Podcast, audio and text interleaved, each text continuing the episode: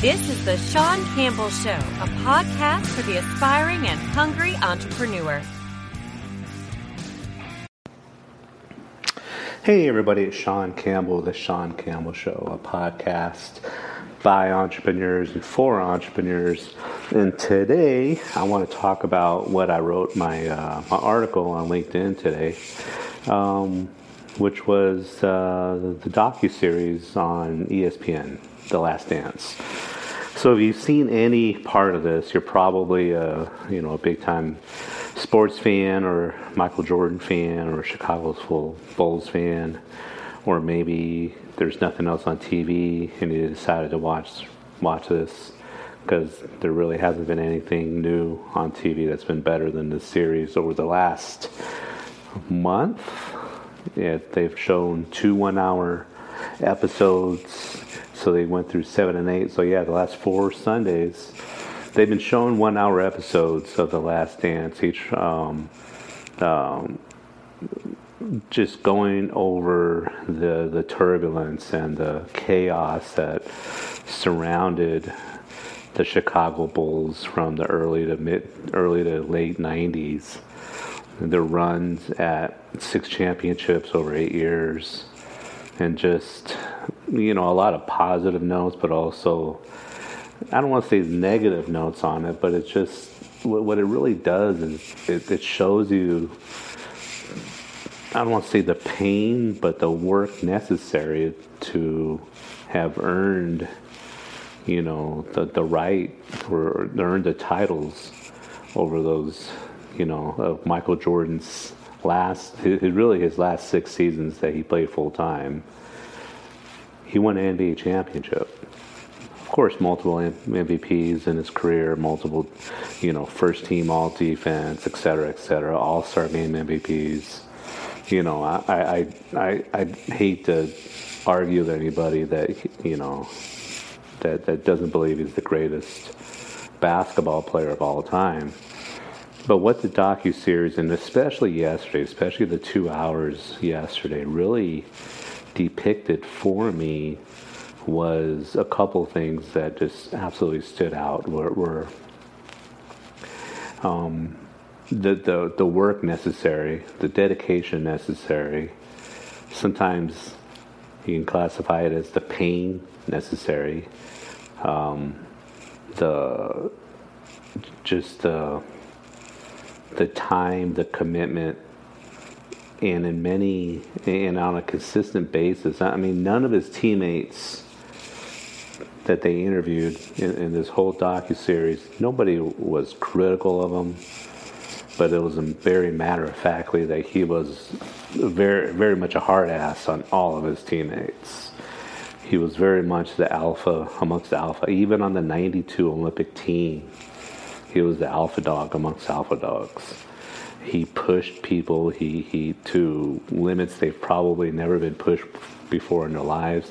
Because you got to remember, if you make it to the NBA, you were one probably an outstanding player in high school that got recruited by many many colleges, um, and then in college, you know, you played college ball and probably, you know, looking over the or just kind of reminiscing about his roster back in that era, you know. Uh, fellow U of A alums, you know, Steve Kerr and Judd Buechler, Scottie Pippen, um, even though Scottie Pippen or Dennis Rodman didn't really go to major colleges, um, you know, nonetheless, they're kind of the, big man on campus.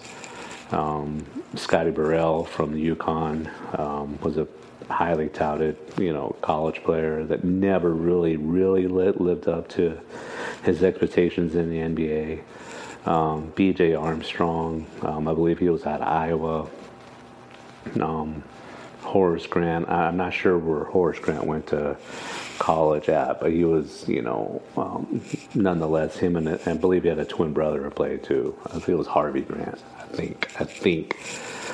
Nonetheless, I mean, to go from the big man on campus to the NBA, or even from another team over to the Bulls, you know, um, and and to get not not you know that this treatment from Michael Jordan you know, they, they showed a bunch of footage of, you know, practices or even in game or after the game of just how, I mean, not to sugarcoat it anyway, but just, just how critical he was. But the thing is, the criticism came from that he wanted to push.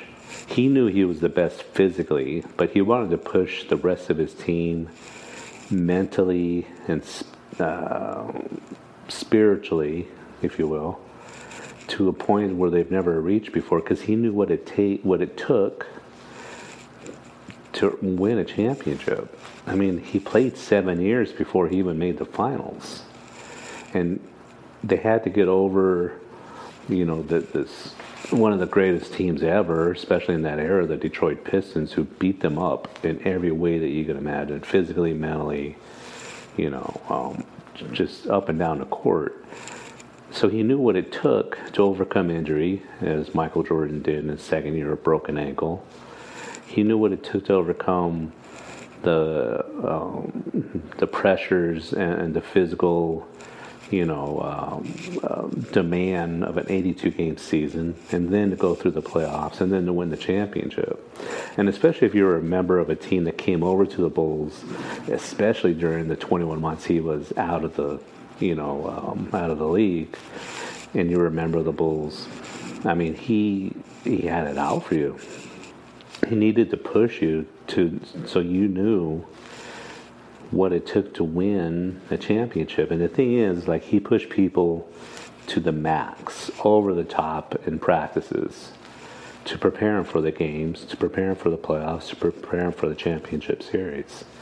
So once they took the floor during these instances, going through a practice with him compared to actually playing a game on the court was easy. It was easy. You know, you, you were you were on the same team. You weren't against him like you know you were in practice. But the one validation I took from it, probably the biggest thing for me personally, was really in in I believe it was the first hour of uh, the two episodes yesterday was really you know he knew how bad he was in practice he knew how ruthless he was he knew how focused and fierce he was to his own teammates but it came because he wanted to win it came because he wanted everybody to win the championship together it was there was nothing malicious about it. There was nothing where he meant to mentally, you know, abuse somebody. He wanted to get the best out of everybody, and he wanted the best out of himself. And he wasn't going to apologize for how focused he was on his goals. Now, think about it. As a business owner, entrepreneur, do you find yourself sometimes kind of apologizing to other people because you'd rather work on your business or you have things to do with your business or you have things to do to grow yourself. And, and that's the one thing that, that really struck with me yesterday, so much so that I wrote the article and I'm talking about it right now.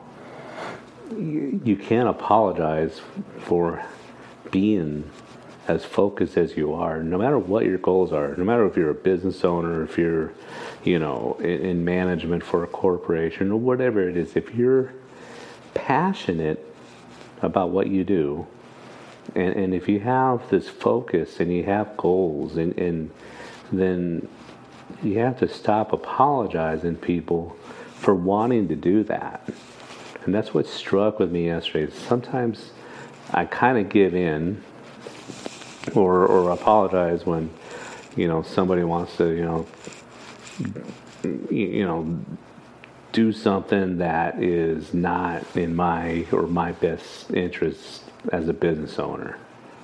I don't have time for the chit chat. I don't have time to you know screw around you know especially during the day i'm focused and i need to get stuff done not just for myself but for my clients I don't not I, I not only have my own goals, but I have goals for my clients that I need to reach. So I don't have time to do that. And this is what I want to do. This is what I'm driven to do. This is what I'm relentless about. So I gotta stop apologizing for that mindset. And and seeing Now, I mean, you always kind of read about it, you know, whether it was in Sports Illustrated, the Sporting News, or the newspapers back then. I'm aging myself a little bit. Were stories online about back in the day and how fierce he was, but last night was the first time he got a real glimpse because it came from himself. It was his spoken word on video. So just how bad he wanted to win and how much he hated losing. That the the he hated losing way more than he loved winning.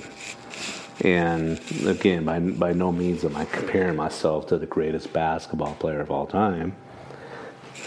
But that mindset and just accepting it and accepting that you're just unusual.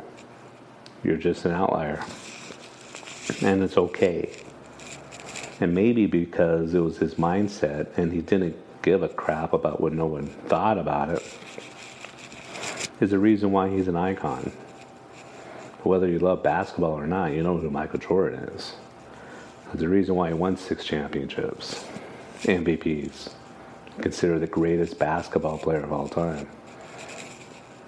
You, could put a debate up. Maybe he was the greatest player in team sports of all time. And, you know, I, at least I know enough about football and know that Ronaldo and Messi and Pele and, you know, I'm considering they're not just American sports, but on a world level. Maybe he was greatest of all time because, one, he had the mindset that maybe you have, but you're afraid to accept it. You're afraid to kind of let go you're afraid to stop apologizing to people. You're afraid what others may think. And as much as I preach that, I've kind of realized last night that I still do that enough to where maybe it has kind of held me back a little bit. If you think about this, all the time that you spend doing what other people want you to do, and again, you know, everybody has commitments, you know, other commitments outside of business, family and whatnot outside of that, if you really want to go after your dreams and your purpose and your goals, start going after them and stop apologizing to people for wanting that. You know, I, I think that's one thing that, to, and, and, again, I'm probably guilty of, this just as much as, you know, anybody. And I got to stop worrying about being that way, of having that mindset. Because hey, if it were for Michael Jordan, maybe you know, if it were, I'm not saying again, I'm not going to have you know my silhouette on anybody's shoe anytime soon. But maybe I'll start reaching some of my goals that I have, you know, in, in place a lot sooner. So, give me your thoughts about that. Tell me what you think. I mean, is it is, is it bad in your opinion, to be that driven, that tenacious, that relentless, that nothing else matters besides your goals? Are you being selfish? Or if you are that driven and you are that focused, is it okay? Look, look forward to hearing your responses on this. Have a good one. Thank you for listening to The Sean Campbell Show. Follow us on Instagram at The Sean Campbell Show.